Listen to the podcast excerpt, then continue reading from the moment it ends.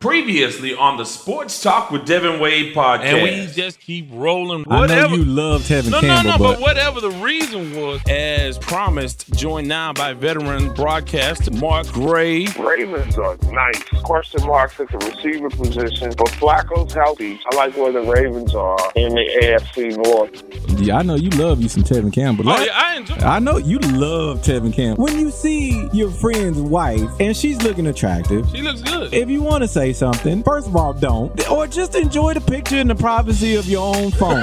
Like, you love Tevin Campbell. No, it's not him. It's but you know. Oh, you know the name of the album and everything. You that was. But Sam Smith came out, the singer, said he didn't like Michael Jackson. Everybody drug him for a little while. Deservedly so. Yeah, I, I agree. He can't come out and say that. He Congratulations, really, really Tevin Campbell. Uh, he's a talented guy. He's just. I'm, I'm okay. I mean, he can sing all right, but I don't know what's going on. I don't know life. What you trying to say, but be careful here. I'm not trying to say anything. Last time we heard from him, all right. Michael Brown. He is why we kneel. We believe in change and we're prepared for it with new technique and new approaches. And as for our part, we feel that you're the best pieces of manpower available in this whole region. We're getting ready to have a live special. What we was trying to say, you got to walk home. Walk home. Walk home. Welcome to the Sports Talk with Devin Wade podcast. To reach Devin Wade with a question or comment, follow him on Twitter at WadesWord. Be a part of the group on Facebook by joining the Sports Talk with Devin Wade group or liking the page. Welcome to episode sixty-eight of the Sports Talk with Devin Wade podcast. And we have a great episode planned for you this time out. Want to thank you guys for finding us, however you found us. And if you found us on our flagship, K T S U radio dot com, I certainly uh, recommend that you also find us on iTunes, TuneIn, SoundCloud, Stitcher, Google Play, anywhere you get your podcast. So in addition to K T S U radio dot com, you can catch us anywhere else as well. Well, coming up this episode, Biscuit is in the building. We have a wonderful interview, a portion of an interview with new Texas Southern Athletic Director Kevin Granger. In addition to that, we have several of our world-famous features, including, but not limited to, What's New. In addition to that, we'll get into some headlines. This time out, we have a We the People segment. We have Why We Kneel. And coming up in the second half, we will have some sports entertainment. In addition to that, we will hear from Kevin Granger. We'll do a little bit of birthdays, a Lamont Award, and before. Before I Let Go. And again, want to thank you. If you've never heard us before, we have a not, lot of new listeners. Want to bring in Biscuit. How are you, Biscuit? I'm doing great. How are you? Good, good. I know we have a lot of new listeners who had a chance to check out our SWAC special episode with brand new SWAC commissioner, Doctor Charles McClellan. And so they said, well, hey, well, let's try this thing out. Just to give you a little bit of background, uh, we this is a, a personality show more than anything else. We have a whole crew, including Kalina, who you'll hear from. We have you, Biscuit. The Silver Fox, Kevin Allen, is a frequent participant, and Eddie Robinson is a participant as well, and we always have some interesting guests for you, so always a lot of fun, and we certainly encourage you to go back and listen to archived episodes. Again, this is episode sixty-eight. You can go back and listen to any of them on SoundCloud and uh, kind of get a sense of who we are and what we do. Of course, the flagship for me is K T S U ninety point nine Houston, where I host K T S U Sports Talk with the legend Ralph Cooper, and the Silver Fox, Kevin Allen, as well. So with that, what's new? Uh, I don't have a lot going on right now this week. Um, I see you rocking your, you were very subtle this morning when you walked in with your Cayman Islands gear. Well, I'm, I, yes, I do have my. You're Cayman. Very coordinated. I was trying. Well, it's, it's maroon and gray, and Texas Southern is maroon and gray. Oh, I do have something new. I've been watching. Uh, I think it's called Mar- Marching Orders on Netflix. It's about Bethune-Cookman's band. Uh, this is another historic black uh, college university, uh, H B C U, talks about their band, and all the, the episodes are only like ten minutes long, which is a little disappointing because you, you get into the story, you want to see what's going on. So I'm I'm almost through with the first season. And, and Where and did enjoy- you find it? What? It's on Netflix. Okay. It's called Marching Orders. It's about Bethune-Cookman's band. Uh, I wish it would have been Texas Southern Band, you know, Ocean of Soul. But Bethune-Cookman is supposed to be pretty good. They, they, it's interesting. It's, it's, it's really a good picture of what, what it's like to be in the band, a collegiate band. You know, my, my, my wife likes the, uh, Dancing Dolls. I can't even think of the name of the show. Oh, the yeah, yeah. You talking about with the guys that are dancers? No, not the guys. These are little girls. It's it's a oh, dance that's the team. One with, uh, the Mississippi, right? Yeah, Jackson, the one out of Jackson, Mississippi, with yeah. the chick who used to be in adult movies. But now she, she really? yes, she. she I but, know the lady. Yeah, Miss D. So, so this is the natural progression from no, high school. No, don't say that. Oh, oh, no, no, oh. no, no, not, not no. adult don't, movies. Yeah, don't, That's yeah, not don't what say I'm saying. It's a gateway to porn. No, I'm not saying that. I'm saying the girls that are in high school on this show would would progress to go to college.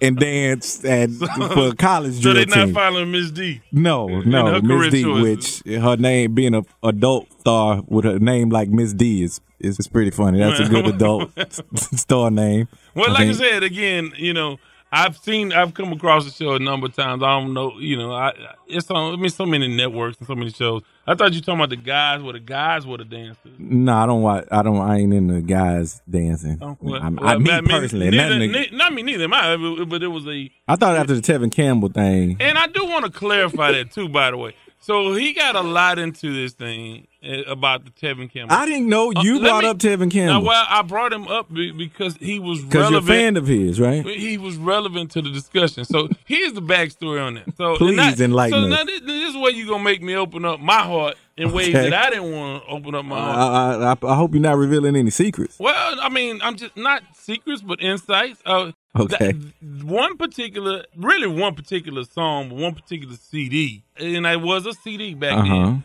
I was. I had broken up with my longtime girlfriend of three years. Okay. And three and a half years or something like that. And uh, that, you know, I, there was a song on there that, you know, always in my heart because, okay, now, see, so in the sto- in the song, he talks about her friends telling her things, you know, that he doesn't care or whatever. And he basically says, you don't listen to your friends. Well, that particular line resonated for me at that particular time. Mm-hmm. And so I always had the blues in my moment of, of so- sadness. I was listening, I listen to that song, which that was, I mean, every now so, and then. So, wait, you, when you got in, you were all blue and you decided to listen to Tevin Campbell? No, that was the, no, that was the app. And, and actually, to be honest with you, how it re- I mean. I mean, I'm just saying, I just want to go with the progression here. You were sad, so you put on Tevin Campbell. It didn't happen that way. This is a lot of insight no, into, no, into see, who you see, are. It did not happen that way. That actually, the songs were. Like hit radio songs. No, that second C D was not a hit. No, this was the first C D. This wasn't the second. Uh, okay. C D. It was, and, and and it started before that because at the time I had a entertainment column that was syndicated to some black newspapers around the country. Mm-hmm. So I was an entertainment writer, and I had a chance to. So you're an entertainment writer who listens to Tevin Campbell well, when he's sad. I interviewed. So this story is getting better. Well, I'm, I'm just saying. So it's not like this thing where I had. It was just at that time. Mm-hmm. In old school, you had the blues. And, yeah, I'm, I still listen to the blues what, when I'm your, sad. What, what's, your, what's your favorite breakup song? Oh, that's a good question. I got a good one, man. Go ahead. I can't think. I can't think of one. One Way has a song called "Toast to the Other Man." Yeah. Now that's that's a hell of a song. If you gonna if you gonna have your heart broke, he did it with class in mm-hmm. that song. So I recommend Toast to the Other Man. It's a cold, cold-blooded song where the man admits, of course, that he's heartbroken, but he does it in such a G way that you just have to like, man, he he's that dude. But I had just gotten through. I think at that time I, I did S W V's second album. I interviewed uh, Diggable Planet. I uh, don't try to don't don't no, try, no, don't no, try no, to no, get a no. background. I don't, did. You uh, an entertainment writer who Brandon got sad Jackson. and listened to Tevin Campbell. No, that's, the song was a popular song. That's fine. So I just wanted to clarify that because I think he overstated that. He just was young and impressionable. He didn't understand. Who, what, Tevin Campbell? You. Oh, I thought you were talking you about how you got you turned were, out or something. I don't know what you were talking you about. You were you were a preteen or something. I wouldn't. All, all that was going on. Well, I mean, I wasn't listening to Tevin so, Campbell. He was so, never my so favorite. Minute, However so old you, I was. Wait a minute. When you went through he your breakup. He was never my favorite. No, okay. And I ain't saying he's my favorite. Everybody know I'm Michael Jackson. Mm-hmm. It's John Luke Ponce. That's that. that Michael Jackson. Okay. Oh, oh, oh don't you? No, nah, Michael Jackson is, is yeah. all right. So when you had your little heartbreak thing, what? what did I you... was listening to Robin Thicke, "Lost Without You," uh, and Anthony Hamilton. Now, so I'm not going to tie you to uh, to Robin Thicke for the next fifty years because but you... I would be okay with that. I uh, mean, compared to Tevin Campbell and Robin Thicke, I would take Robin Thicke. No, man, come on, Tevin Campbell, a way better artist than oh, no, don't really? Yes. Okay, I'm putting okay. that on the Friday Express page. Well, also Anthony Hamilton's first C D, uh, not his second one actually, with uh, Charlene on there. That was that was good. That was one of my favorite. one twelve, Your Letter. That was that's a that's a good breakup song. So anyway, so, so I got I, some more masculine things on my had side. Had I been then. a preteen and I listened, go out, walk around the house and hear you listening to that Me song. Me and Tevin Campbell was the same age, bro. I don't, I don't know what your point is. No, no, he was he was no. Me and Tevin Campbell was close to the same age, bro. No, he anyway, might be one or two so years older than me. That's how all of that got started anyway. So also, uh, shout out to my uncle. Un- Uncle August is in the building. Just got through doing some poetry and some and, and some singing. And uh, and he's the, the baby brother. He's the you of our father generation. Right, of the baby fifteen brother, kids. And he's the, the youngest of nine boys. Right. And he, he's hanging tough. He's kicking it with us in studio today. So I definitely want to do that. Um, with that, let's shift gears. Let's oh, well, it. You never talked about what's new for you. Well, I wanted to clarify okay. that. Also, I have been, okay, so before football season starts, I go through and I clear out my D V R so okay. I can make room for new football games to watch. I would be interested on what's your what's on your D V R. Well, I was just clearing out. What is the most embarrassing, let's be honest, let's be transparent. What's the most embarrassing thing that's on your D V R? The most embarrassing thing that's on my And be D V R. Real, yes. What? Episodes of Insecure? Oh, like what? No, I have watched Insecure. Insecure is actually a good show. It's not for me. It's, I'm not the demographic. Right. If I was a young adult, it was it would be a, an appropriate show for me, for any like dating kind of young adult. So I'm not in that demographic, but the, it's well written. Okay, but what's your okay. what's what's your all right? So my ah man, whoa, it's some deep stuff. In there. I got some stuff. That okay, come on. Got a lot of World War Two stuff. Oh, well, that's not embarrassing. I got that's just boring. Frank Sinatra, a lot of Frank Sinatra live. That's I weird. have. Oh, I do have an episode. This is probably the most embarrassing thing that I still have on my D V R. I have an episode of, what's the show, the Deborah Duncan show? Uh, uh, Great Day Houston. So there's a show, a local show here, Great Day Houston. Mm-hmm. So, so this is kind of embarrassing. I have kept the episode of Great Day Houston with an interview with Tito Jackson. so, so that's so that that's the that's okay. About that's where that's, we are. That's pretty mild. I'm sure I can find some more stuff uh, on there. Yeah, if I, if I got I a lot of cooking shows. I got the Neelys, who I still miss to this oh, day. I, wish, I hated that. I show. wish she could have went on Ayala Man's and fixed my life. I'm so, they so glad that show was over. Man, that was a great show. I, How I, big that oh, is? Nah, that was that was actually, so fake. I do have a episode of Paula Deen before they canceled it. Oh that's, man, that's how far back I, I go. Oh, wow. Year. So yeah, I got I have a few things in there. A lot of cooking shows, a lot of uh, documentaries. Cooking shows, hmm. Yeah. Tevin Campbell, entertainment writer, cooking shows. Hey man, I can cook. So you used to cook. I used to. And then you got married. And now I don't have to. And yeah, well, yeah, yeah, you got to set up like that. I mean, some of us are blessed, brother. Well, I mean, it's cultural choices in that they mixed in that. Okay. So. Uh. I'll be sure my wife listens to this episode. Well, I'm just saying, hey. Hey, I'm blessed. I'm blessed. I don't know what you want me to say.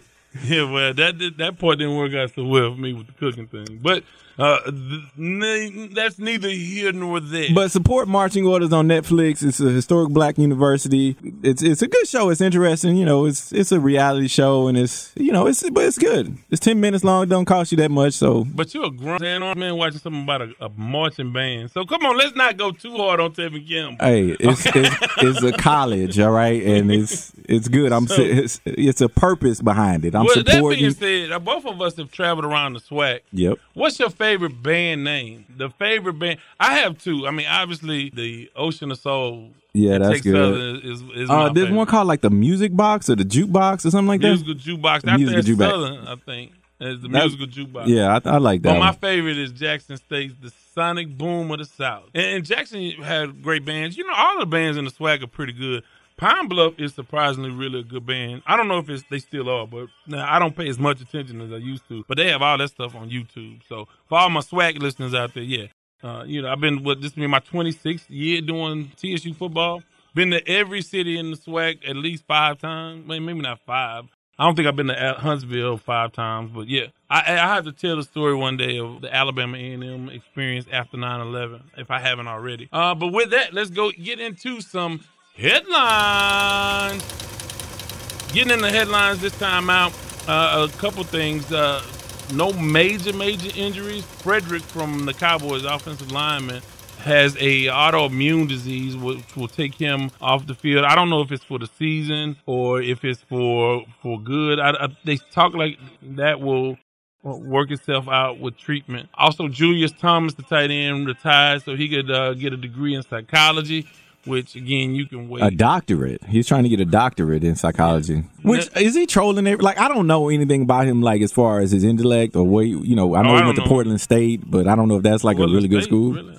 I don't know. I don't know. The, the Ivy League of Portland? I don't know. I don't, I don't know either, so I don't know. I, I, don't, I don't know. I mean, I, he was a good tight end. Yeah, I mean, he, was, be he, he went to the Pro Bowl a couple times. Well, I mean, he's kind of he was trying to catch on at the end. Of, at the end, he was at the end of his career. I mean, he wasn't Julius Thomas that he was with Peyton Manning and catching all those touchdowns, but he was trying to catch on. And he, he decided he was like, oh well, I'll just go and, and use my mind. Yeah. So I mean, I hope that he he uh, is successful in in his endeavors. Cam Newton got a little banged up last night. Took a vicious. He tried to dive to avoid a hit and took a vicious spill. I guess he got a black eye, hurt his eye, hit his head. Didn't was not in concussion protocol. But uh, have you noticed anything about preseason football? This is week three, so these are the most important of the preseason games. I know that Philadelphia offensively looked horrible the other night. Yeah. Or, or or you can change that around to say, well, I, I think they looked horrible. Also, Cleveland's defense and Myles Garrett looked like he was ready to go. Yeah, uh, Cleveland as a team, just their overall attitude, they seem more invested in this season. They seem like they have actually have something going on. They don't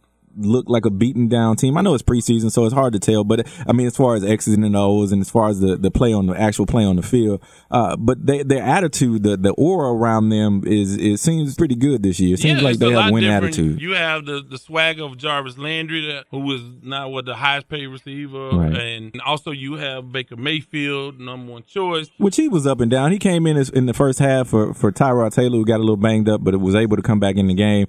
Uh, and he looked, you know, in control of things. He he looked okay. I mean, of course, he threw some interceptions later. Yeah, it's later, Tyrod but, Taylor's team, right? And I think that's the safe place. That's the, the safe way to go uh, with that. I agree. And let Baker sit for a year, Tyrod, who, if you watch Hard Knocks over the first three episodes, I mean, he's he's a first class guy. The way he moves, the way he operates. I wish he was a little bit more proficient and took more chances. He was a check down kind of guy, safety kind of guy. Well, don't turn over the football.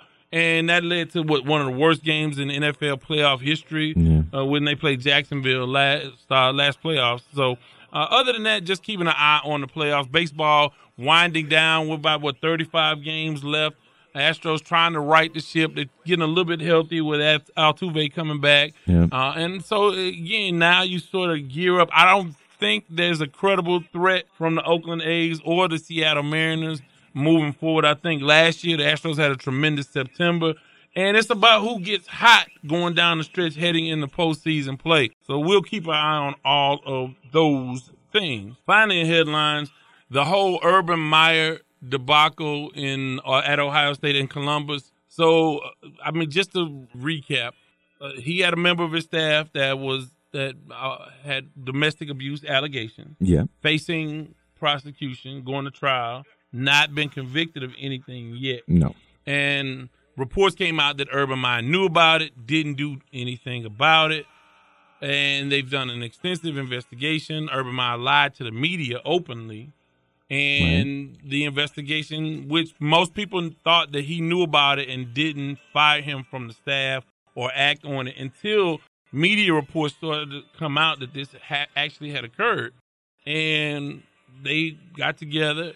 For a long time, most people presumed that he was going to be fired for not firing the staff member. Right. Because, again, you're a coach, you have young men, you're in formidable young men. How how do you feel about? I mean, they they ended up they're going to suspend him for the first three games of the season because of some of his actions, because he did lie to the media. Um, and he, yeah, he wasn't always forthcoming. He for, conveniently forgot a bunch of stuff.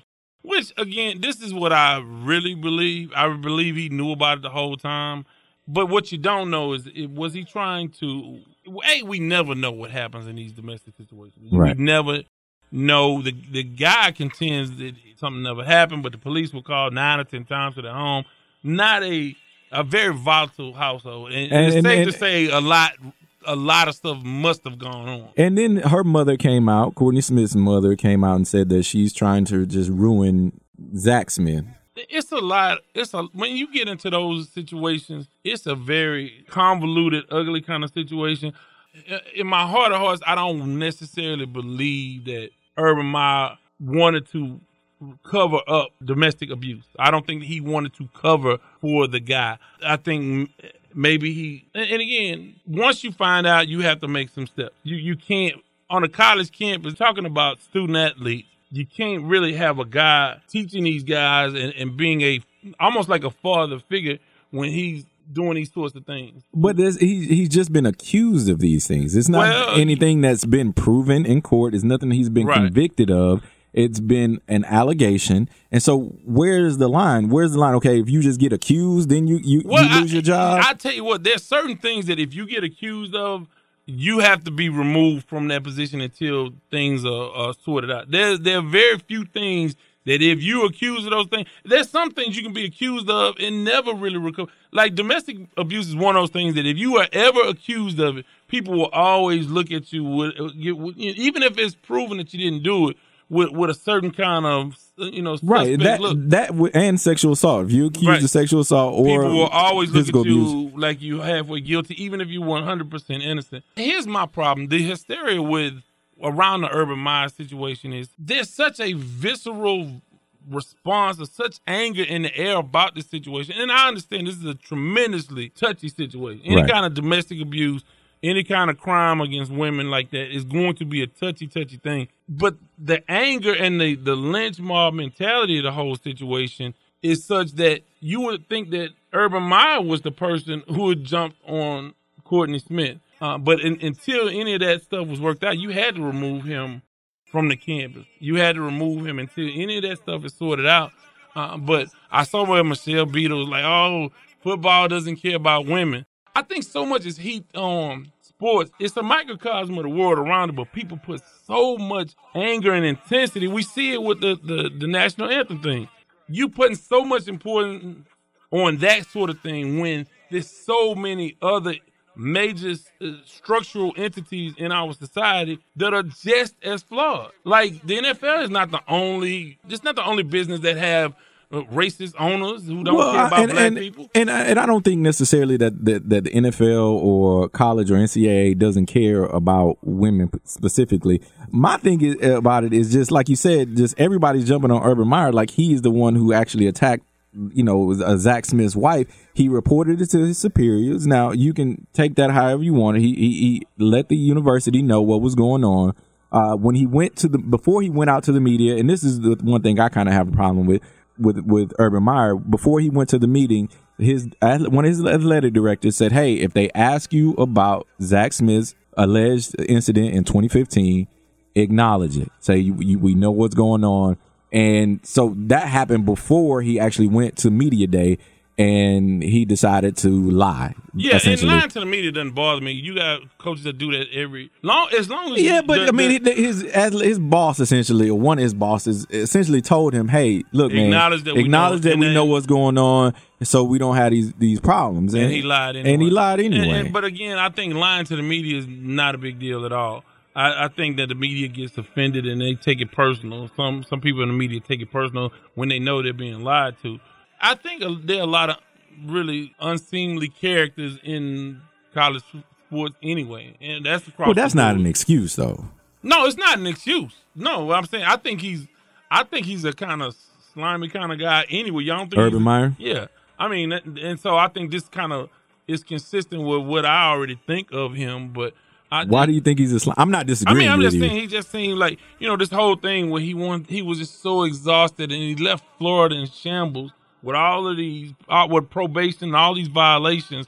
And you say you want to go spend time with your family, and less than a year later, you or around a year later, you taking a, a job at Ohio State. I, I mean, I get that too. And then, and then, and, it, then it, and he won the coach who uh, recruited Aaron Hernandez. Yeah, yeah, Aaron and, Hernandez and played gave him a. Gave him a thumbs up on the way to the N F L. Right. And they covered up a lot of stuff that he, he did. So he, he has a record of being kind of a shady know, kind of yeah, guy. Yeah, shady kind of guy. I wouldn't buy a used car from Urban Meyer. Nah, I might. You my let him let, you, but you might let him coach your, your yeah, kid well, and coach yeah, your football you team. To the league, yeah. I mean, but nah, I just think that when people get so offended by football doesn't care about. What? Tell me what industry cares about anybody? It's about money. We say it all the time. N F L, you can say the N F L don't care about minorities. You can say the N F L, you can say any of those things about a lot of N F L doesn't care about their own players. Look at these corporations that that take their jobs overseas and, and hurt the economy, and they hide behind uh, all of these tax breaks, and they, they create these shell companies to hide money. All of those things. They don't care about people. They care about the bottom line. That's what it boils down to. What? So she says, and I want to ask you about her. That's what I was wanting to talk about. five million dollars says she's not going to watch football anymore. Michelle Beatles, uh, who hosts, uh, what is Get it? Up, Get Up. It's a morning one, show on E S P N. Another show, too, right? Uh, yeah. I, I mean, I N B A, don't she'll be doing the N B A uh, show as well. E S P N is talking, is really into football. They're diving in football. They're, they're all football all the time. I don't know what her motivation is behind this. I don't know if she's looking for another job or no, looking to I go mean, somewhere else. Her ratings, her ratings are down on the, on the, on that show. It's not a, a well. That's a so, sh- I mean, all of them shows get on my nerves. Like Get Up, Good Morning Football, all of those. None of those shows are very good. Uh, they don't have, seem to have the right mix in it. And she's not an entertaining person to watch. For me, she seems a little bit more. She's always on some sort of soapbox, right? And, but she just signed she's five million dollars a year, so she's she's getting paid to do. I don't I don't know how. That's gonna sit well when when your your brand is, is now, talking about football. But, because she said it loud, loud the way she did, she's gonna have a job. That's job security. She covered herself by going public with that. Because now, if she think about the backlash, if she is fired. Think about the backlash from women's groups and all those things, and other female journalists. And all, I, I can't see how you're gonna be how you're gonna credibly talk about a sport that you're not watching. Well, that'll make people watch at least initially to see how she does respond to those. So, you, so you think she she did this so she could save her job and increase her rating? No, I think that she did this because she's a little bit self righteous and, and whatever, and she's on you know she's fired up about her causes. And, and I'm not knocking that. You you can be an mm-hmm. advocate and fight the good fight and protest and do whatever you want to do. But I think by going public, now she's provided cover for herself as well, you know, now she's untouchable because in the eyes of many, she's an advocate for women's rights, for domestic violence, and her taking a stand. A lot of people, I'm, I mean... I'm, I think they're going to move her to basketball. Well, she's already been moved to basketball. Right, that's what I'm saying. And then they're going to gradually get off that Get Up show. And and so. then we'll, we'll we'll gradually not hear from her again. I, E S P N knows how to do these things, well, man. Well, they telling did it with Jemele Hill. Exactly. But Jemele Hill, yeah, that was, that was a little bit different, but yeah. So th- th- that was an issue. So with that, let's go to a segment that we call We the People. Now, in this segment, I asked a uh, three poll questions to folks on my Sports Talk with Devin Wade group page on Facebook, and I get uh, poll responses and poll questions, and then you and I can debate and see if you agree with the people, the other majority of the people. My first question was, do you think there are too many little league slash high school games uh, nationally televised? Do you so too many too, amateur sports I, and beyond? I mean, I'm talking about, amateur sports can be like Olympic sports, but I'm team, I'm talking about even like little league, high school, teenage, and preteen sports mm-hmm. being covered uh, on national television. I don't think it's a big issue. I don't think it's. I mean, I think E S P N needs content. I think a lot of these companies, these twenty-four hour uh, sports stations, need content, and this is, content is cheap. uh, and they can sell it and they can say, oh, we're giving back and, and all this. So I don't think it's that big of a deal. I know you had a problem because you said one of the uh, Little League baseball okay, players so, yeah, choked. Let me, yeah, I, yeah, let me articulate my position on this. I do think there are too many. Because, okay, it used to be, back in the day, Little League World Series, which the finals are today. Used to be, that would be the only game you would see. It would be like South Korea versus one American team mm-hmm. somewhere, Pennsylvania somewhere. And that was one game you saw a year. Now they show a whole month of these things. Now, in itself, it, it, if I'm not going to watch, it doesn't bother me. Right. It's just something that's on, because they could put on fishing and I wouldn't watch it. Or they could put on any number of things and I wouldn't watch it. So it doesn't affect me that way. I don't think it's good for the kids. And I'll tell you why it's not good for the kids. Because I watched a kid from the South Post of Little League from Houston, Texas. I was rooting for the team. Mm-hmm. I saw those kids choke. Now, now, now that it's is so thing. Wrong. They choke. They, they, they eleven, twelve they years choke. Old. They get to go to Pennsylvania, okay. be on T V, yeah. and they've worked this hard to get Man. to this point, and you going to get on the little kid for dropping the ball. They choke. And they they, had, they were down on their last out twice. They had two outs on the team. Team came back and beat them. And, okay, so So what about the team that won? They they triumphed. They came back. They they get to go home okay, and celebrate. Well, and this teaches the kids to, to fall down children. and get back up. Let's talk about the broken children. that They're eleven and twelve. Yeah, and when they go back to school, the, they gonna the be butter like, jokes. They're going to be like, hey, man, I was on T V. I was on E S P N. Yeah, you were on T V. Choking, you choked on T V. Now see, this is this, this is why I have a problem, because you give the opportunity for people like Devin to get on and criticize these that's young kids. I, look, if they and you are part of the problem. I agree. I am a part of the problem, and, and that's why I shouldn't be watching this on television. If I read about it, if it's the six, and then I, I, I'm heartbroken for the kids. I really am. It don't seem like no, you. I'm heartbroken. Like he choked, but, but he did. They choked. Like, how do you do this? You were up six to two or something like that. Or five to two, and then they come back and tie it in the bottom of the seventh or whatever. Then you go to extra innings, you get up another run, and then you get that up. So I say that to say this: poor child, poor children. No, you don't believe it that. creates it creates a lot of pressure on the kids, because you say, well, you say my son, he, you know, if he loses a game, they don't care. But no, son, I mean you care, but. You also look at the bigger picture of it and say, okay, I I got exposed to T V. I got to go see meet the Astros. And that's no one's going to remember that. The kid They're going to remember how they choked. Yes, he's going to remember I was on he, – he, this is the line that he's going to tell his therapist years from now. Now you got this eleven to twelve-year-old in therapy.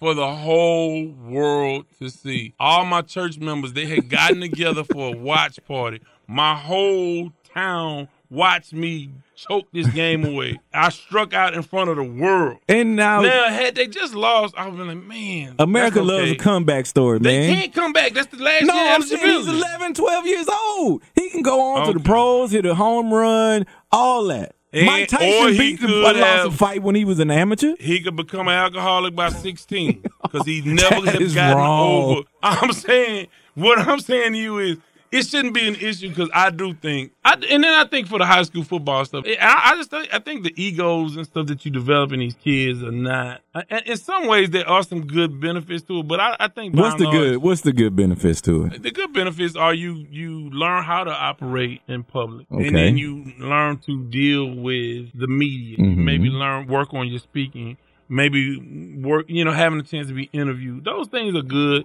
Uh, and, and then if you're the kids from here, they get to go to the Astros game, and they do have memories, but those memories will be outweighed by the fact that you sucked on national television.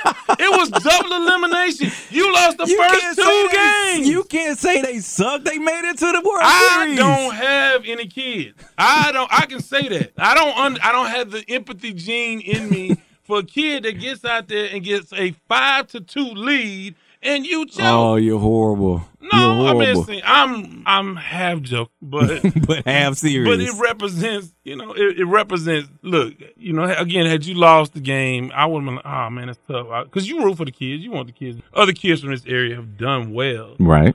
But I think it, it creates a lot of pressure that they'll watch parties and everybody's watching. Yeah, they want to support. That's that's there's nothing wrong with that. That's when you're successful, there's going to be pressure. I just hope that there's a therapist available when they come back, because and maybe maybe I'm wrong. Maybe I, I am wrong. I think you're I wrong. I hope I'm wrong. I think I, you're wrong. But I think that somebody's going to be on crack before. Oh, that's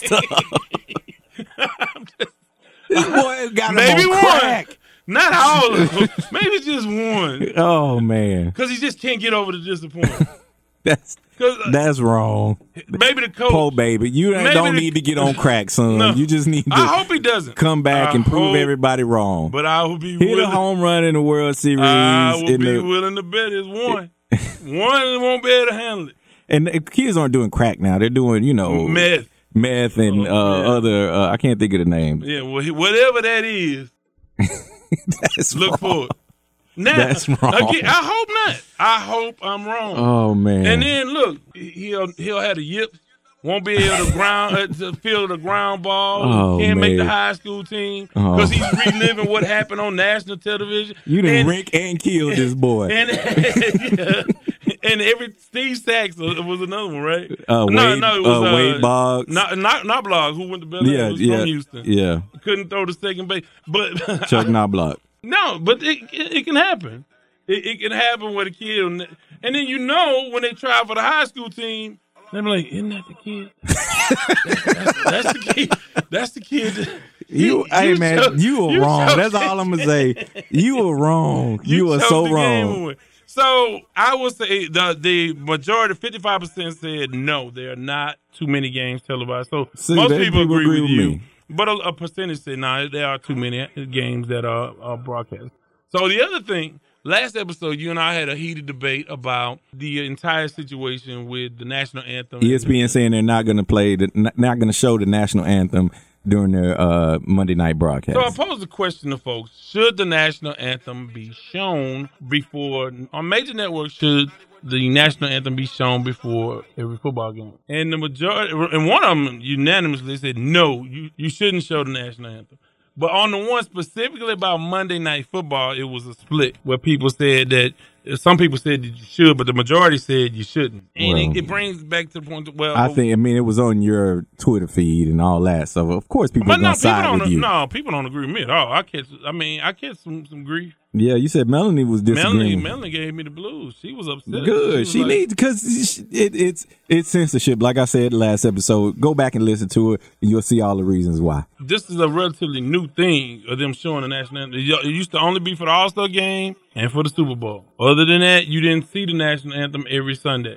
And now I'm just saying, like, see what happens moving forward. But I do think, I want to thank all of the folks who did respond to the poll question. Yes. I want to remind you guys, the Sports Talk with Devin Wade page and group.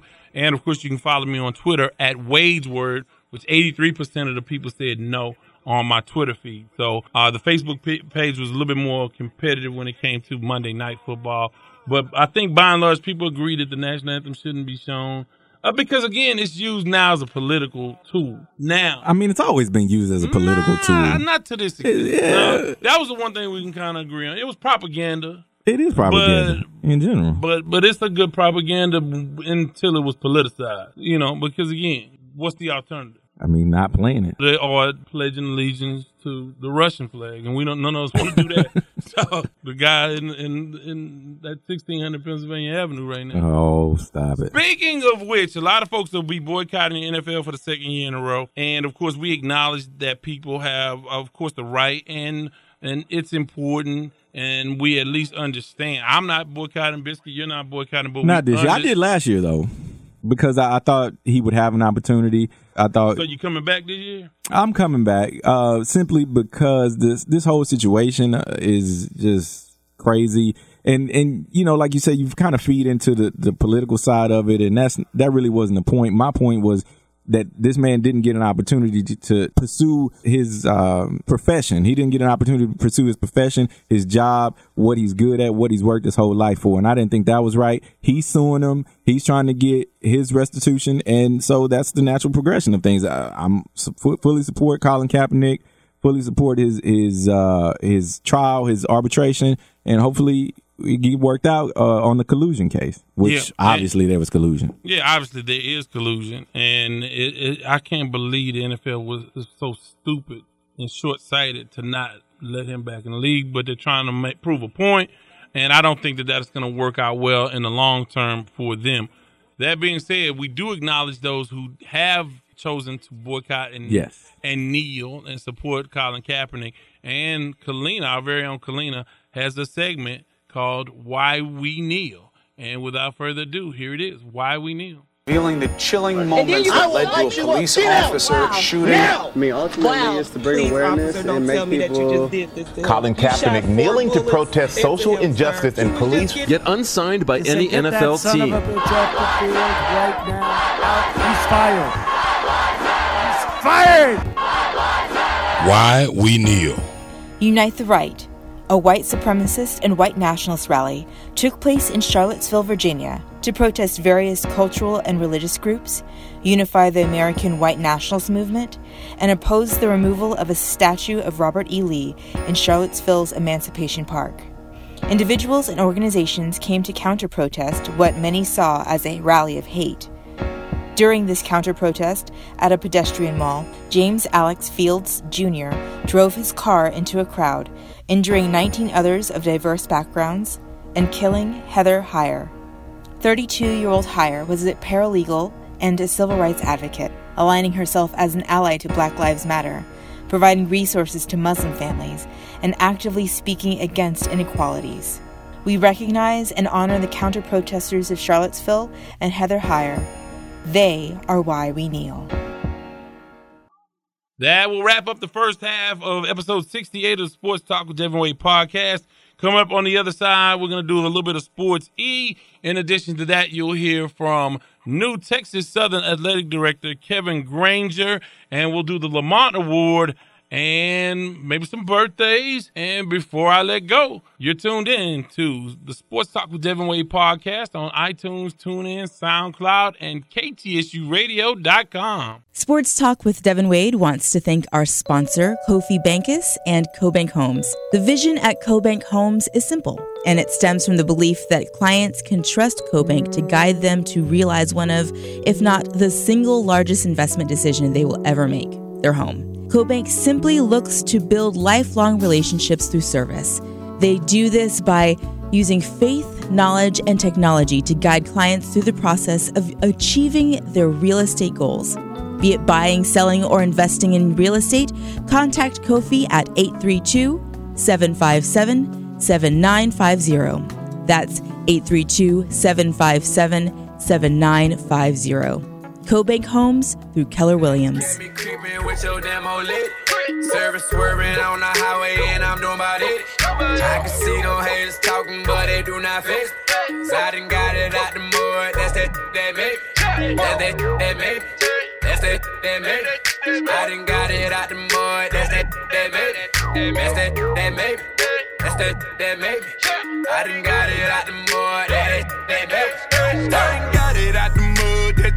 it made me.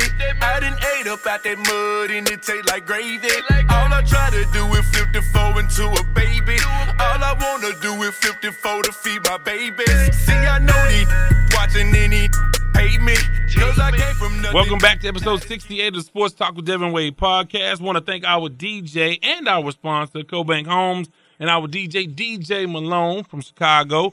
And uh, we always appreciate what he brings to the table. He's doing his thing. Look him up. He's that guy. He's I, that dude. I, I'm mad that I did not bring this up in, in what's new, but I was out to dinner with my wife and, and a couple of friends, and we were talking about some rap song or something, and the waiter comes up, and he says, guys, you won't believe this. And this is like a middle-aged looking white guy. And he said, look, I'm a rapper. And he's like, I'm all, I'm getting a thousand views. A, a, a video, uh, whatever, uh, posted, and you know, Google me, and so we Googled him, and it was his name was More Than Enough, and he's a he's a waiter at, at this restaurant, and he, he, you would never believe that this guy was a rapper. So, did, did you did he spit some bars for you? I mean, he, he didn't I mean, spit, no, but he gave us his his uh, YouTube page, and and he he comes right up on. Why Google. Did he feel compelled to come up to you? Well, he was our waiter, and we were talking, and we were in conversation at the table, and we were talking about this rap song, and he was like, guys, you know, look, I'm, you know, you may not believe me, a lot of people make fun of me, but I'm pursuing my dream, you know, and he told all us about right, his best right. song, and it's, He's he's a knockoff of zero. Mile, twelve mile, right? Yeah, I guess. God, I mean, wait. you know. What's his name again? I think it's Mo Than Enough. Mo Than Enough. Okay. That's his rap name. So that, is he your Tevin Campbell? No, nah, he's not my Tevin Campbell. I mean, no, nah, I don't get down like that. Yeah, well, anyway. Let's go to a segment that we call Sports E. This week in Sports E. Sports E. Entertainment. E is for entertainment. Entertainment. Entertainment. The E is for entertainment. This time out, uh, normally we have Kalina do this. And she mm-hmm. does such a tremendous job of framing these things. But a few things we wanted to talk about that stood out for us.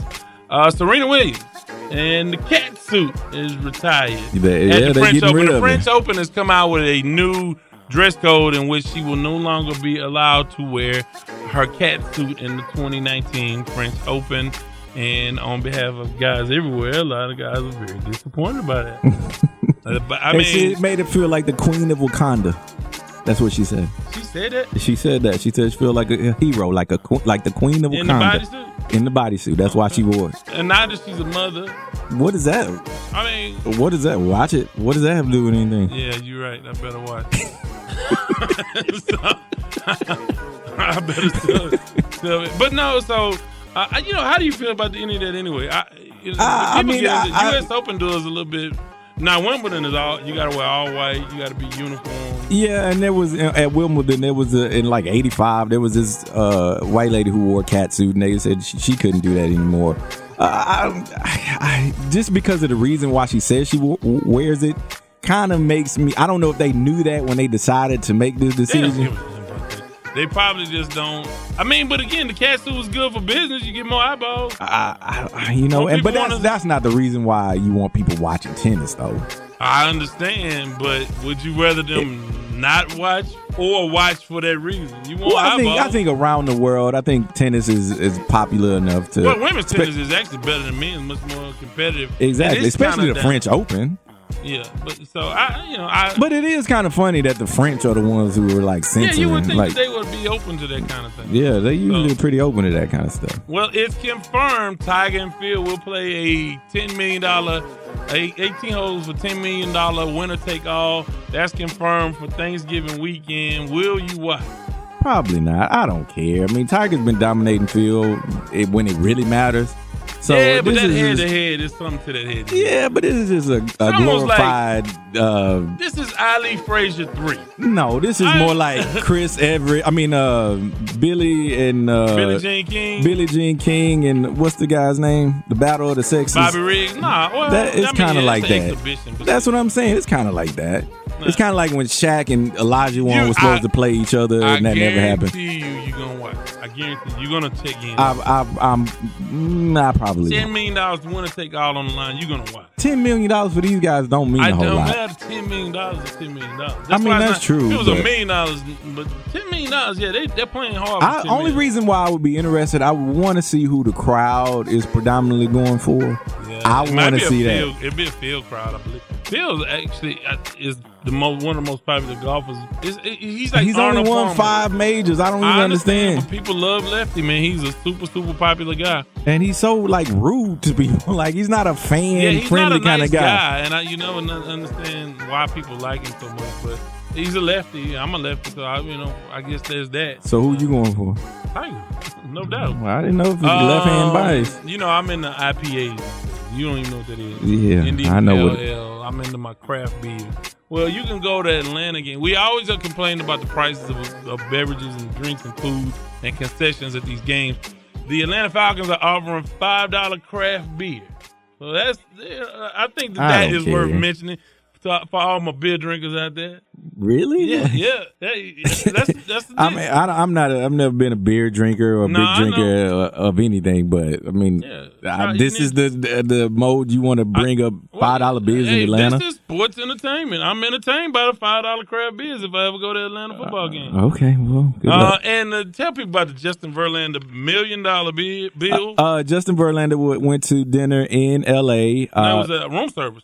It was room. No, it was the, he was he was out to dinner. He was out for breakfast with. Service. No, it wasn't room service. He was out to breakfast with a friend of his. I, he's I forget who the guy was, but he's fairly famous as well. And they were enjoying food or whatever, forty-two dollars pancakes, which really, like... It was a forty-two dollars salad on there as well. It was, it was, the prices on there were ridiculous. Yeah. Uh, so, but uh, on the bill also was a special charge for being a Dodger killer of one million dollars. They wanted to charge him one billion dollars, one million dollars for being a Dodger killer uh, because of what he did to them in the World Series. So I thought that was cool yeah, and kind of funny. funny. Yeah, and that's something you could laugh at. And he put it on his social media, so the world got a chance to see a million dollar lunch bill, a brunch bill, whatever the case may be. Right. Now I want to go to a portion of a interview we had with interim athletic director for Texas Southern University, Kevin Granger. He stopped by this morning on the flagship at K T S U Sports Talk, and myself along with the legend Ralph Cooper and the Silver Fox Kevin Allen, who, by the way, is Kevin Granger's best friend. Uh, they stopped by and we talked about all things Texas Southern athletics. Here is a portion of that conversation. Who you have next to you? No, man, we this regular old guy, man, sitting next to us. We have the interim athletic director, vice president of intercollegiate athletics. That's it. Got it. Got it. Boy, that's a long title, man. Kevin Granger. Kevin Granger's in the building. Congratulations.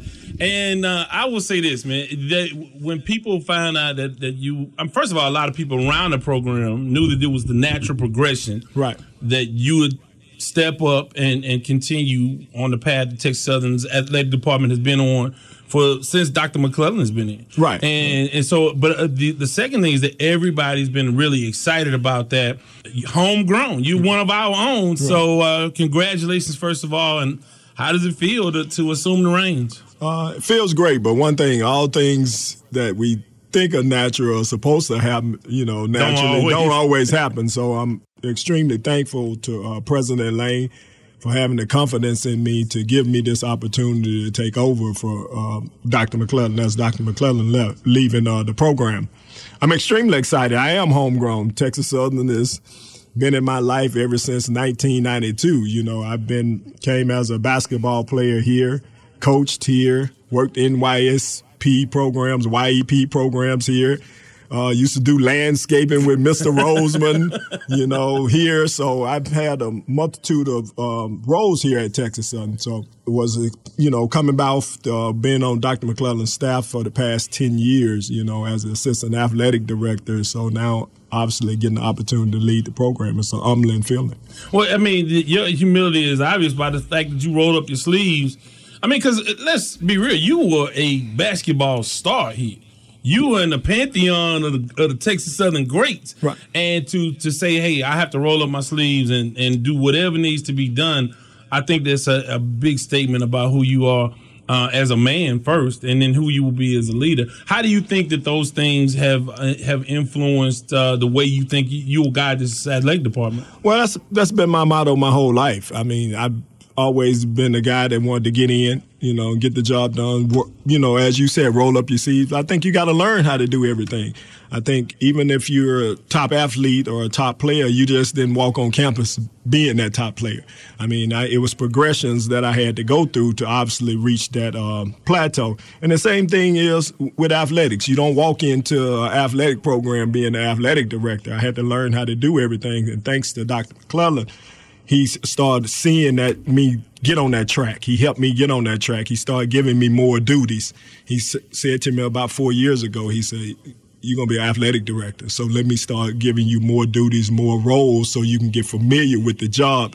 So when the time comes for you to transition into it, it'll be an easy flow for you. Well, he he said it the, the other way. He said you came to him and said, I'm I'm preparing myself. Which right, was, right. And a testament to you. He was like, give like this, he took the he Kev, uh, you know, Kevin Granger came to me and said, I'm I'm going to make this progression. Right. And, right. And, and again, that's been a wonderful, wonderful thing, a wonderful process to know that, hey, this is what I want to do. Let me start preparing myself.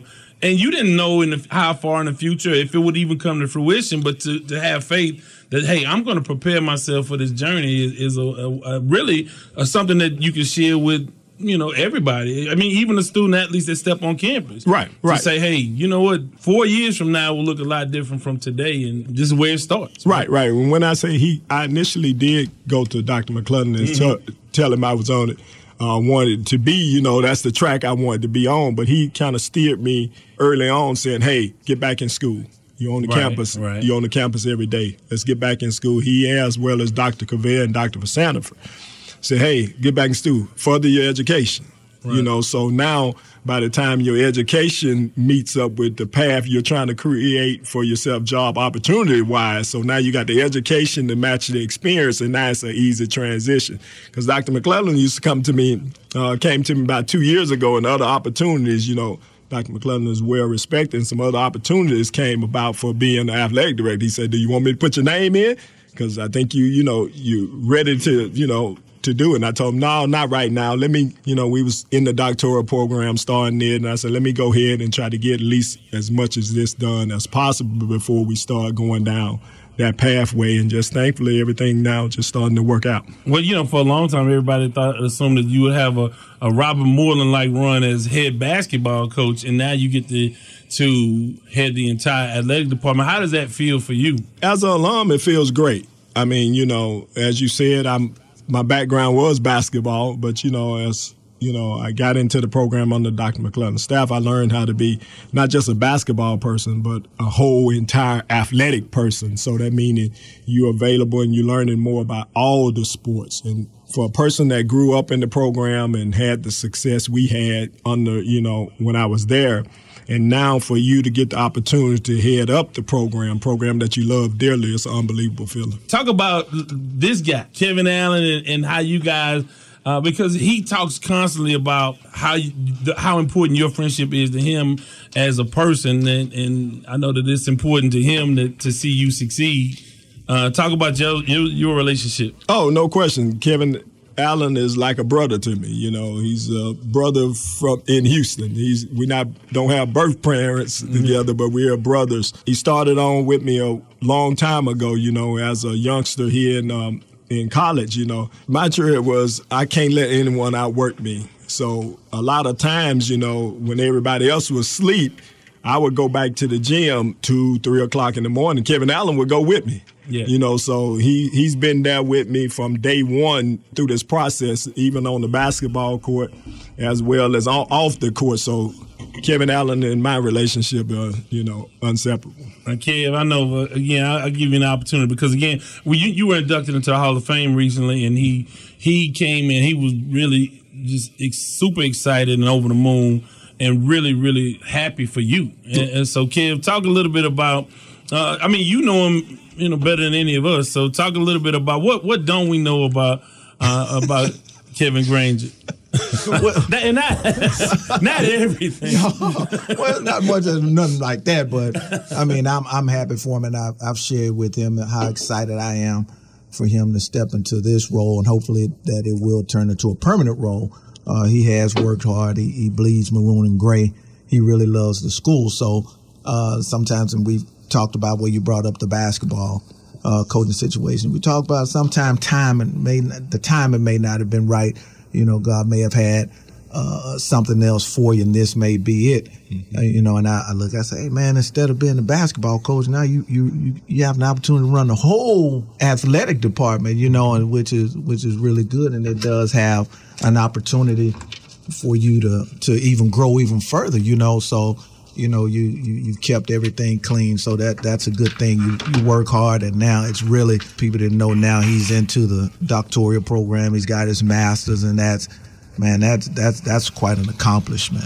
And talking to athletic director Kevin Granger, now, uh, I mean, a lot of things have uh, that you said you learned because you were basketball first guy. Mm-hmm.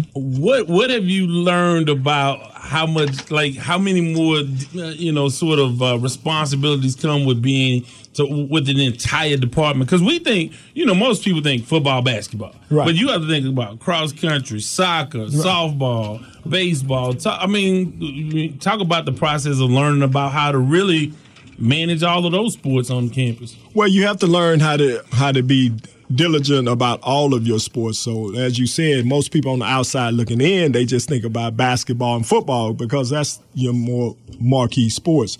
But you still got to focus on the track. You got to make sure those student athletes and the coaching staff are getting all the resources and the necessary things they need to be be successful as well.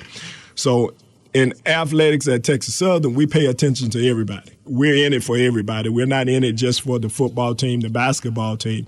We play just as close, as much attention to the soccer, to the volleyball team, as we do to the football team and the basketball team, because a championship at the end of the day is a championship. So we're pushing for all of our teams to be successful, not just the two or three that people, um, you know, the more the, the most programs that mo- more people are in touch with, and that's football and basketball. Well, coming from Texas Southern, obviously you have a unique perspective. Mm-hmm. What do you think, and I, I asked Doctor McClellan this about taking the swag job from a Texas Southern standpoint, because you know Texas Southern so well, how do you think that prepares you more than, say, an outsider coming in uh, to a program like this? What do you understand about Texas Southern that maybe other people don't understand? I think it's not even close. I mean, when you talk about an outsider coming in, they won't. They, it, it would take them months or not years to get catch up to the to the tradition, to the, you know, the know-whats and the know-hows of Texas Southern University. I think you got to be in this situation, got to come up through it to really understand it. We are a family atmosphere at Texas Southern. And when we start to have too many outsiders into the family, then it takes us a time period, you know, for them to get used to our ways. I think with me, you know, we don't have to have that grace or that time period. I think I have a connection with all of the alums because I was one of them. I am one of them as well, and I played for the school. So I think it's a lot easier for me to go into a room with the alums and get everybody on the same page, because I think we've had a disconnect over the last few years. Not that we haven't been winning, not that we haven't been graduating student-athletes, but we had a disconnect from our alumni base, you know. And so my job now is to, you know, to reconnect that, to build that back up, build the connection with the alumni back up, re-engage the alumni so we can get alumni, more alumni attending the game and attending the function at the in the athletic department. How do you go about doing that? Getting out. I have to get out. That's the number one. And not just only me. My coachings have to get out. You know, I had a staff meeting the other day, and I was a little surprised that, you know, I asked the question, how many of the coaches go to the attend alumni functions? And then I was disappointed with the amount of hands that went up in the room. I've explained to them, if you want somebody to support you, you got to go out and build relationships with them. Right. You know, nobody's just going to come to your event and support you if they don't, they don't have a relationship with you. Right. So I'm challenging my coaches to make sure we start getting out. You have to build relationships in this market if you want to be successful. Now, we can win. We, it's different ways you can measure success. You might say, hey, if you win a championship or you have a winning season, that's success. No, su- success is, too, when the alumni there, when we have the gyms packed, the football games packed, or the baseball, whatever sport you want to name it. When you got those alums there supporting you, that's when we define success as well.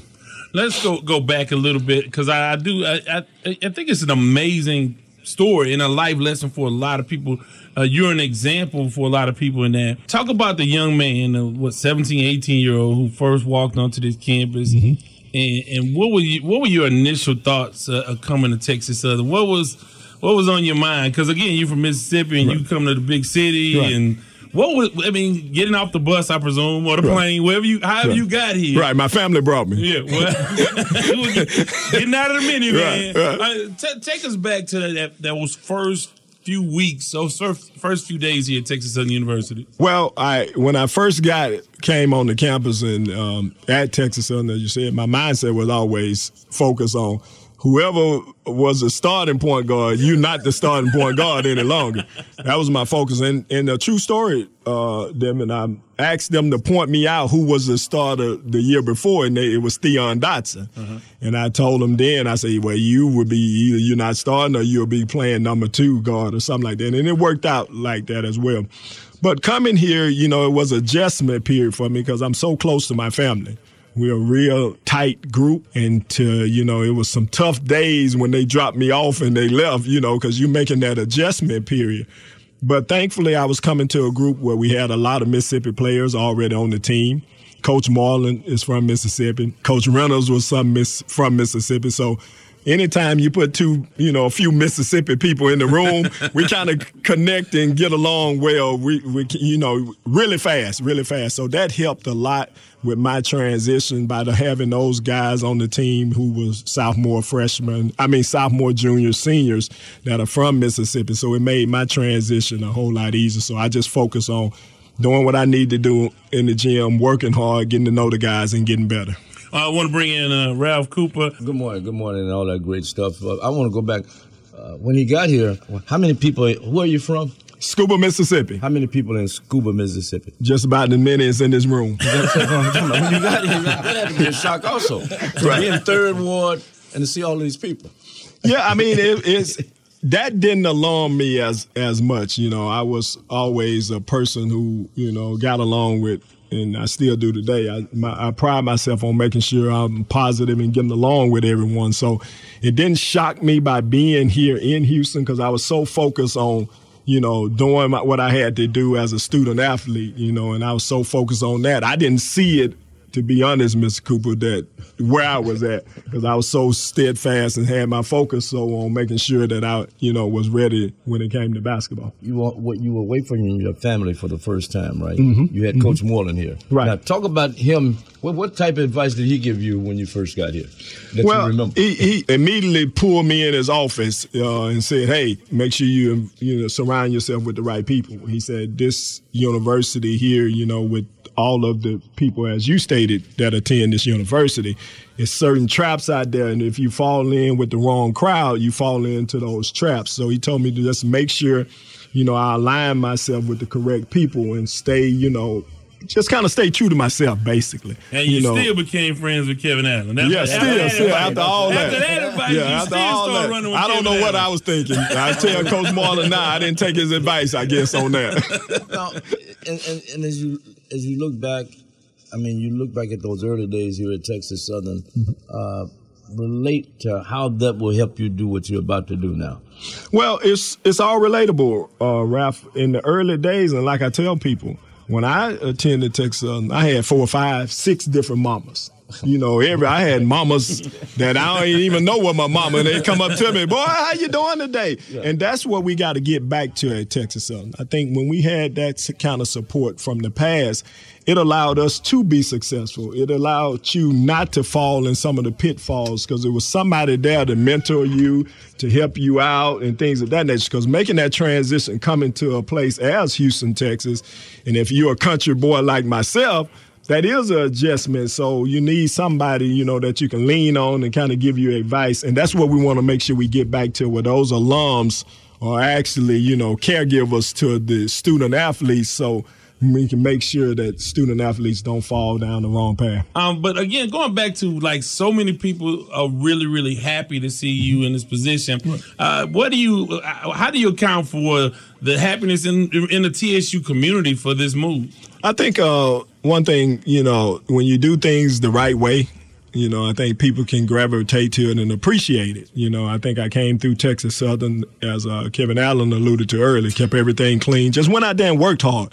You know, didn't ask for anything from anybody, you know, that was undue and, you know, just did it the right way. And I think now people can relate to that. And then I'm one of their own, a homegrown product of Texas Southern. So I think we, as, you know, just hearing people talk, they're excited that we finally have someone of our own in this position.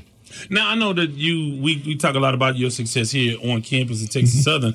But in addition to that, you guys did the the, the Nike Pro Summer League. How do, how do things like that, really those outside ventures, sort of teach you and, and, and, and you know, on the business end? Because, again, we we worry about the scoreboard, the wins and losses. You got to worry, worry about the wins and losses, the academics, and the money. Right. How did the, the Nike Pro Summer League and all of those things, those experiences, sort of help you when they came along at the time? Well, it helps you in a lot of different ways. It helps you, number one, it helps you build relationships. You know, now that you, when we were able to do the Nike Pro City Summer League, thanks to Kenny Smith, it was originally the Kenny Smith Pro-Am. So, and I, me and Kenny has always been super close. So Kenny and Nike came to me this summer when I ran it for Kenny.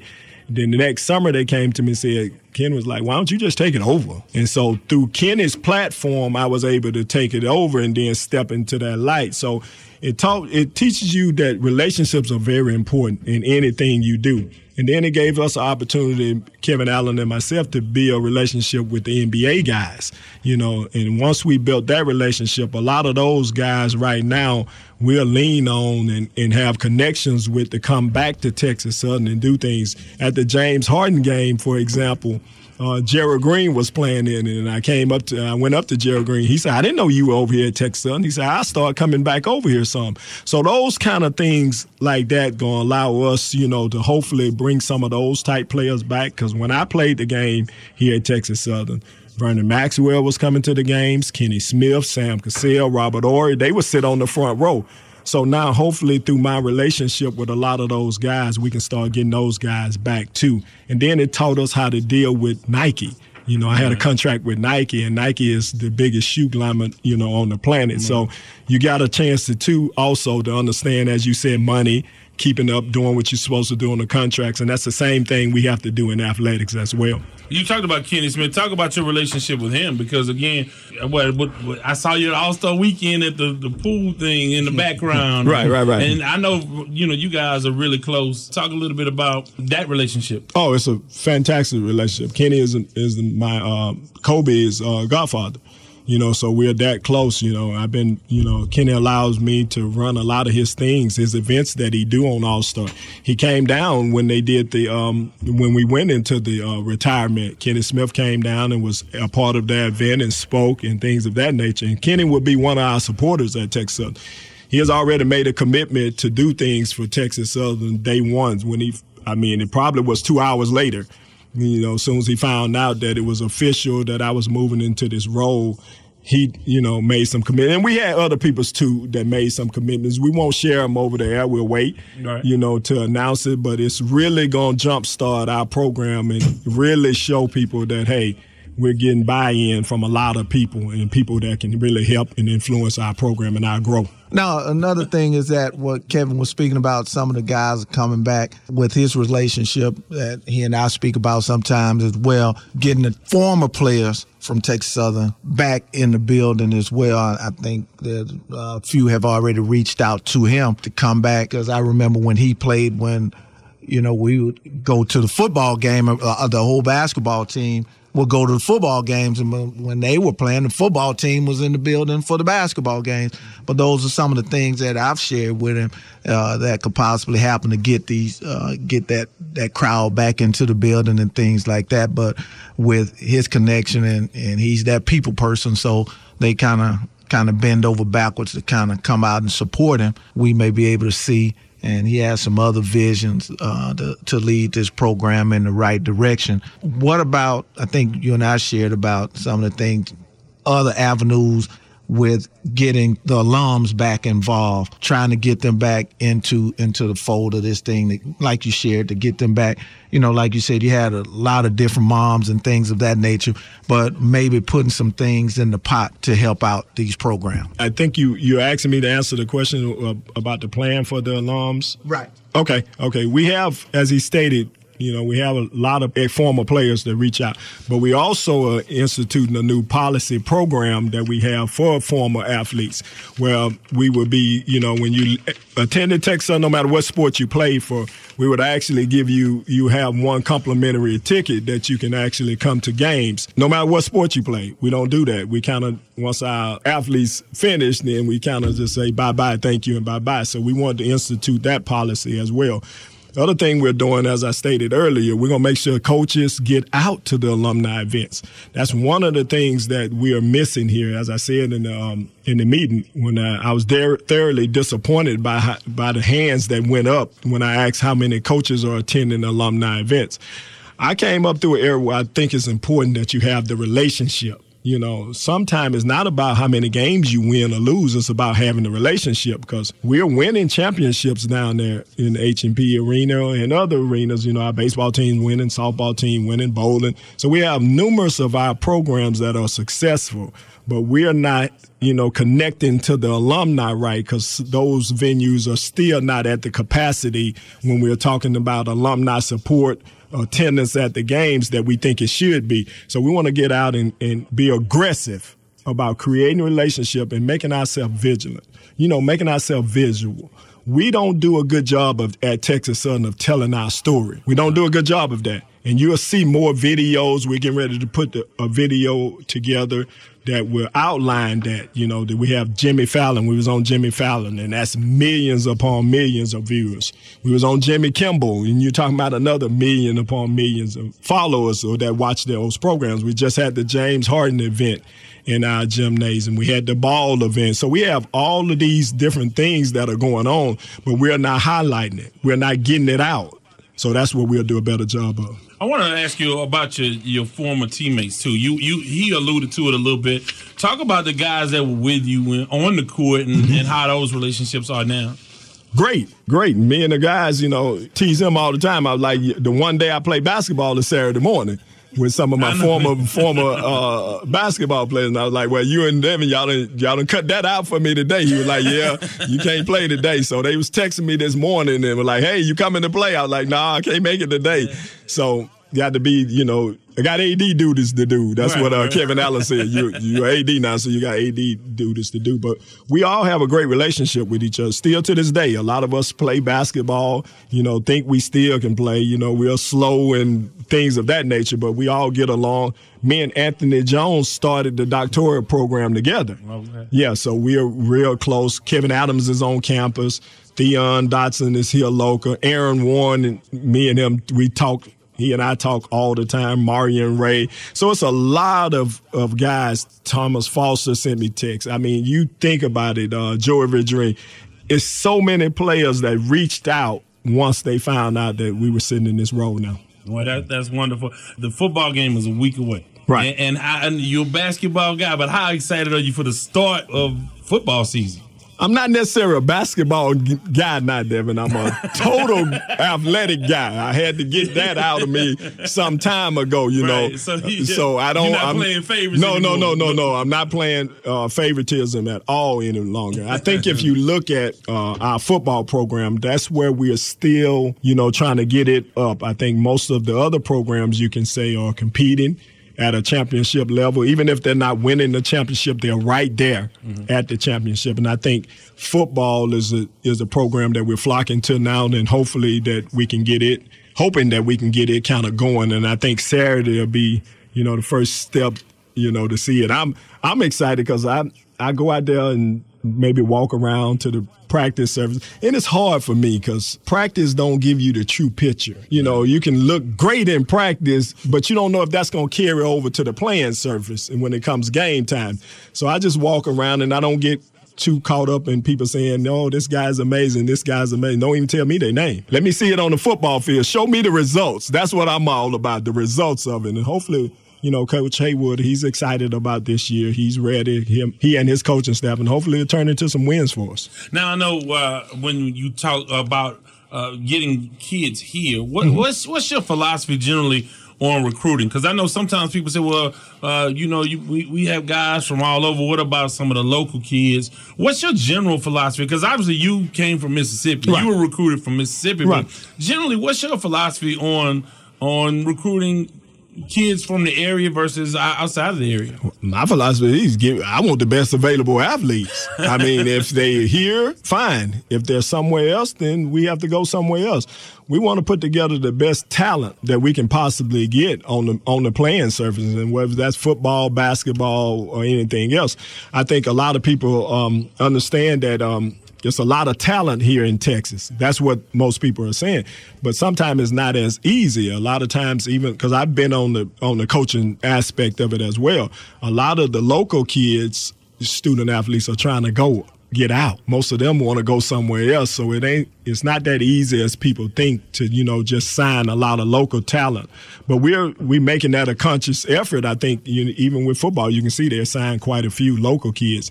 So we're just making that a conscious effort. But my motto is let's get the best available athlete, because at the end of the day, it's about the results on the playing field. Now, what, what I want to uh, extend to what you, you're doing, women's sports, and uh, what you have this morning up at Sam Houston State University, for an example, the Texas Southern volleyball team beat up on Bethune-Cookman on yesterday, and today they're playing Drake and uh, Sam Houston State up there.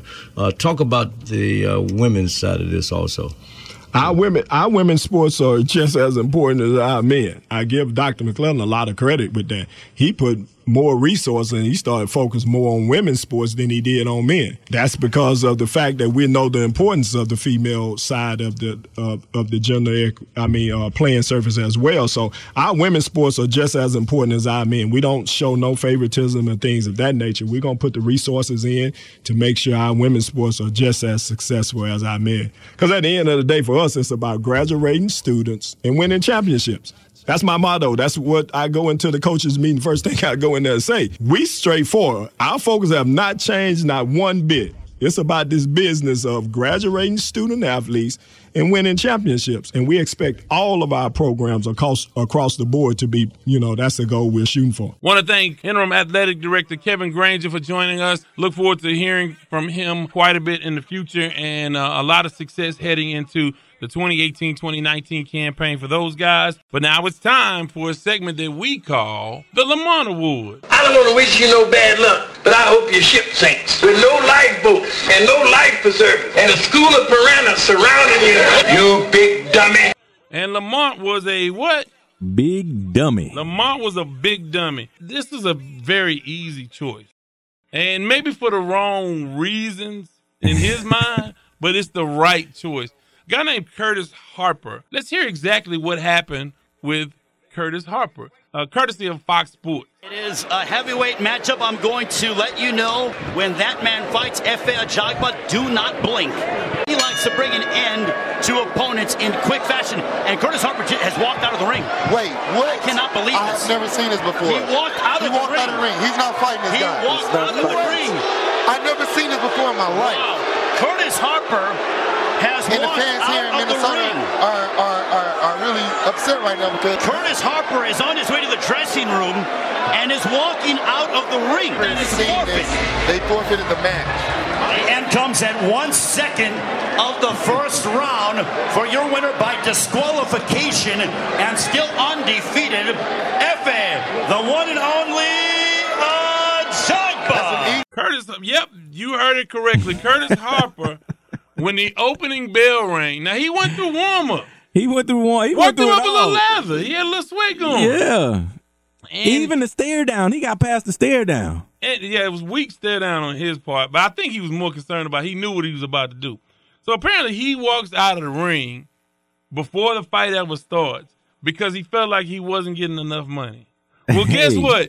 You weren't getting enough money before. You're not getting any money from now on. Nobody will ever let you fight again. That's a successful way to end your boxing career for all time. I don't know if that's no, true. Who's going to pay him to fight again? I think somebody will. You, just for the story to see if he comes out. He's like the runaway bride. You know, it's like she might kept have getting engaged. She you, kept getting engaged, but she kept running away. You, yeah, you turn into the humiliation. I guess that's a, yeah, you turn into Yeah, you got to see if he's going to run away. But what you've done, and, and I'm not going to say he's a coward. I don't think he was scared. I don't think that you're going to lace him up. Oh, I think he was definitely scared. I, I mean, don't. I don't think. He I was. think he was definitely scared. You don't get up and and decide like, man, this dude's six five. He done been knocking people out. Well, I, now that I see the problem, now that I see the man, I know I ain't ready. I ain't getting enough money for this. I ain't, ass I, ain't, I ain't got enough money for this. no, no. I, I'll play the different direction. I don't think he was scared, but I think that he made a business decision, which was a dumb business decision. Because again, you're costing yourself a lot of money. I don't know the situation. I don't know if he he got, he was a last minute replacement for somebody else, and they told him, you know, I don't know if he was a Bootnik Collins or what. What Bootnik? What was Bootnik's name on? Bootnik Farnsworth. Bootnik Farnsworth. I don't know if he was a Bootnik Farnsworth kind of situation, and the the hypnotism. You will win. I don't know. You if the, will win. I don't know if the hypnotism had, had worn off or. Or whatever, but he went in there, he saw that big six five African dude. He was not having any problems. He didn't want no, any part of it. I don't think he was scared, but he, he... He was scared. Why else would you leave?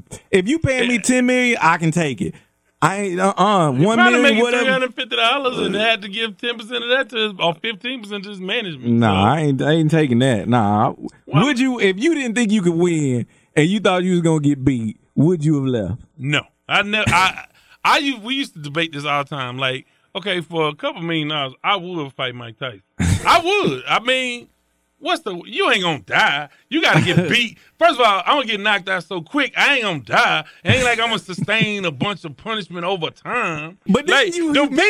That, the, the, then you humiliated and everybody see you get whooped. Now, you talked about eleven, twelve-year-old. What you – yeah, you got a million dollars, but you, okay. the one, you the guy who got knocked out in three seconds. Like, okay, if, okay, but it was to Mike Tyson. It, I mean, that's who, but that guy ain't Mike Tyson. So I wouldn't have walked. I would have. I would have fought him. I would have fought Tyson. But okay, you would have fought. You would have fought this guy. I would have may or may not have knocked you out within ten seconds, and you didn't fight Mike Tyson. You fought African guy nobody really know about, and so you still you get your money, you get your million or whatever. But you still the guy who's on every sports so blog site getting knocked I've, out. See, look, man, we've had th- I, me and the fellas had this discussion thirty years ago. First of all, okay, I might get knocked out, but I guarantee you, the first thing I'm gonna do, I'm gonna run across the ring and I'm gonna swing as hard as I can. now, and if I miss and he catch me, at least I tried. Nah, you can't do it. If I get in the ring, I'm fighting. Now that's that's the thing. Fight. I'm a because I got I got I'm just unrealistic with my confidence. So oh, I so believe so I believe I could win in, no matter what. I did say like like somebody like Pernell Whitaker. I was in high school. I was like somebody like Pernell Whitaker. He couldn't kick. Yeah, I'm, I mean, like the dude, one hundred thirty-five pounds. I know he's a world class boxer. Now that was my arrogance. Well, I saw Ed- Edgerrin James out in the club one night, and I was telling my friends, like, man, I could tackle him. Like, I could. Oh, tackling, I, yeah, you yeah, can tackle I could, somebody. I could tackle. They were like, man, you crazy. I was like, on man, I could tackle Edgerrin like James. Uh, on time uh, when I was, I met with uh, coaches from University of Pittsburgh. They were playing in the Blue Bonnet Bowl, and they had a dude, the late great Ironhead Haywood. I don't know if you remember. I him. remember Ironhead. He played with the Saints and the Falcons. But I was seventeen. I was going into my senior year. And they brought us in and talked to him at the at the Astrodome while they were working out. And he walked up and shook my hand. And I'm like, this is a grown man. Like, what? How do I even approach hitting this dude? That was like, I'm like, man, that was one guy. I'm like, I don't know. But that was, you know, I was seventeen. Right, man, but, right. Well, yeah, no, I remember no. I remember seeing, like, Keyshawn Johnson, like, you know, oh, six yeah. five. Well, my best big. friend, yeah, played in the N F L. Yeah, but he wasn't. Yeah, but he was skinny. Keyshawn Johnson was like a man, yeah, and then nah, you see all those nah, big six nah. eight, six nine defensive tackles. Yeah, I man, could check them. I could check.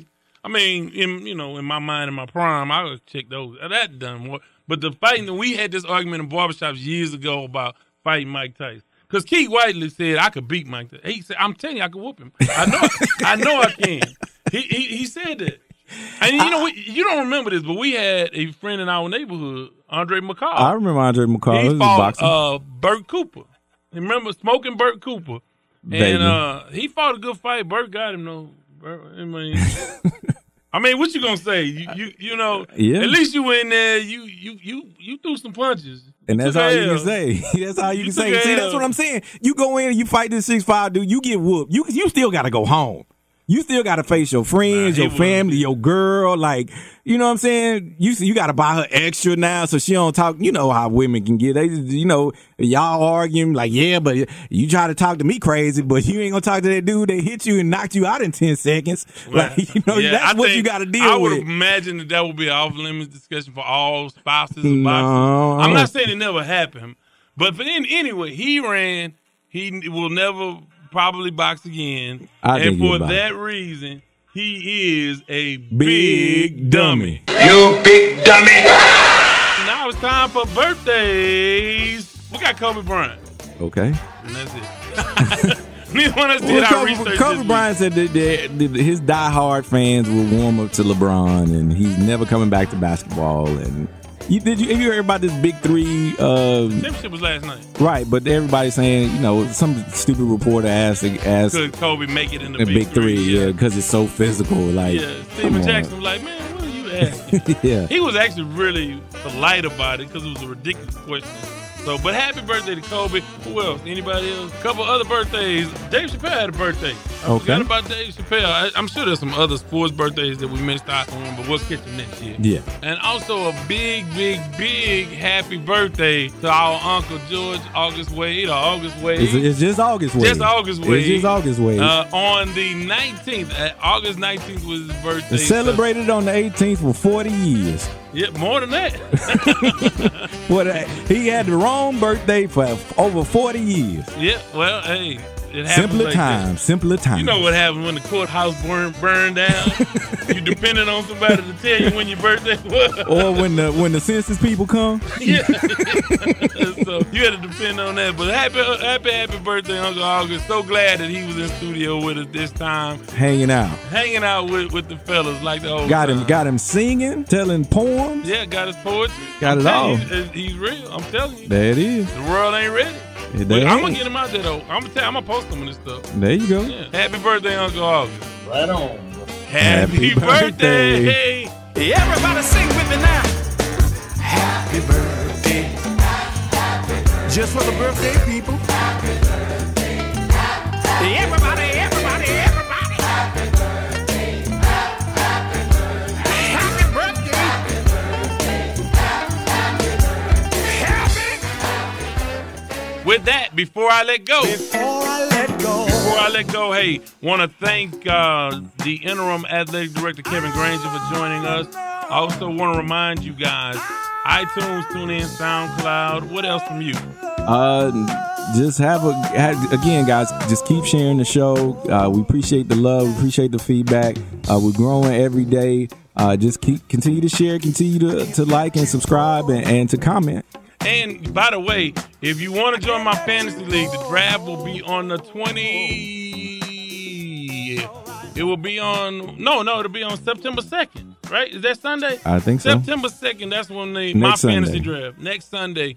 So, if you are want to be in my fantasy league, hit me up on uh, Twitter at Wade's Word, or hit me up on the Sports Talk with Devin Wade group page or the fan page. Let me know, and we'll get you in the league. You won't win anything but uh, bragging, rights. bragging rights on the flagship K T S U. Want to thank you guys so much, and as always, have a great day. Damn, D J Malone. I go by the name of Drummer Bo, a k a. D-Boy Fresh, and right now with the D J who plays all of his Chicago's own D J Malone.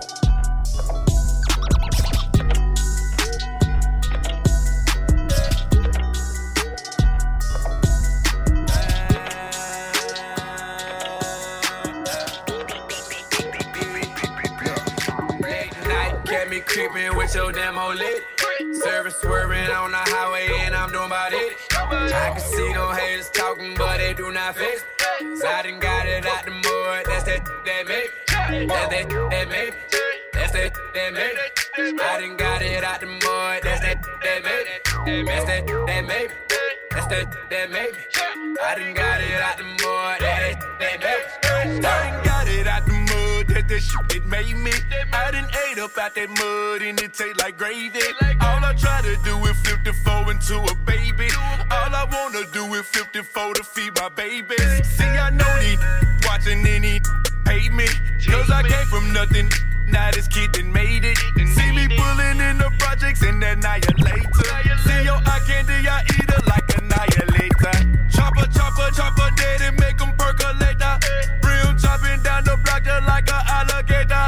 All this they turn my eye like I'm Terminator. Holla, amigo, Cali, elevator. Can't be creeping with your demo lit. Service swerving on the highway and I'm doing my dick. I can see them haters talking, but they do not fix. So I done got it out the mud. That's that that make. That's that that make. That's that that make. I done got it out the mud. That's that that make. That's that that make. That's that that make. I done got it out the mud. I go by.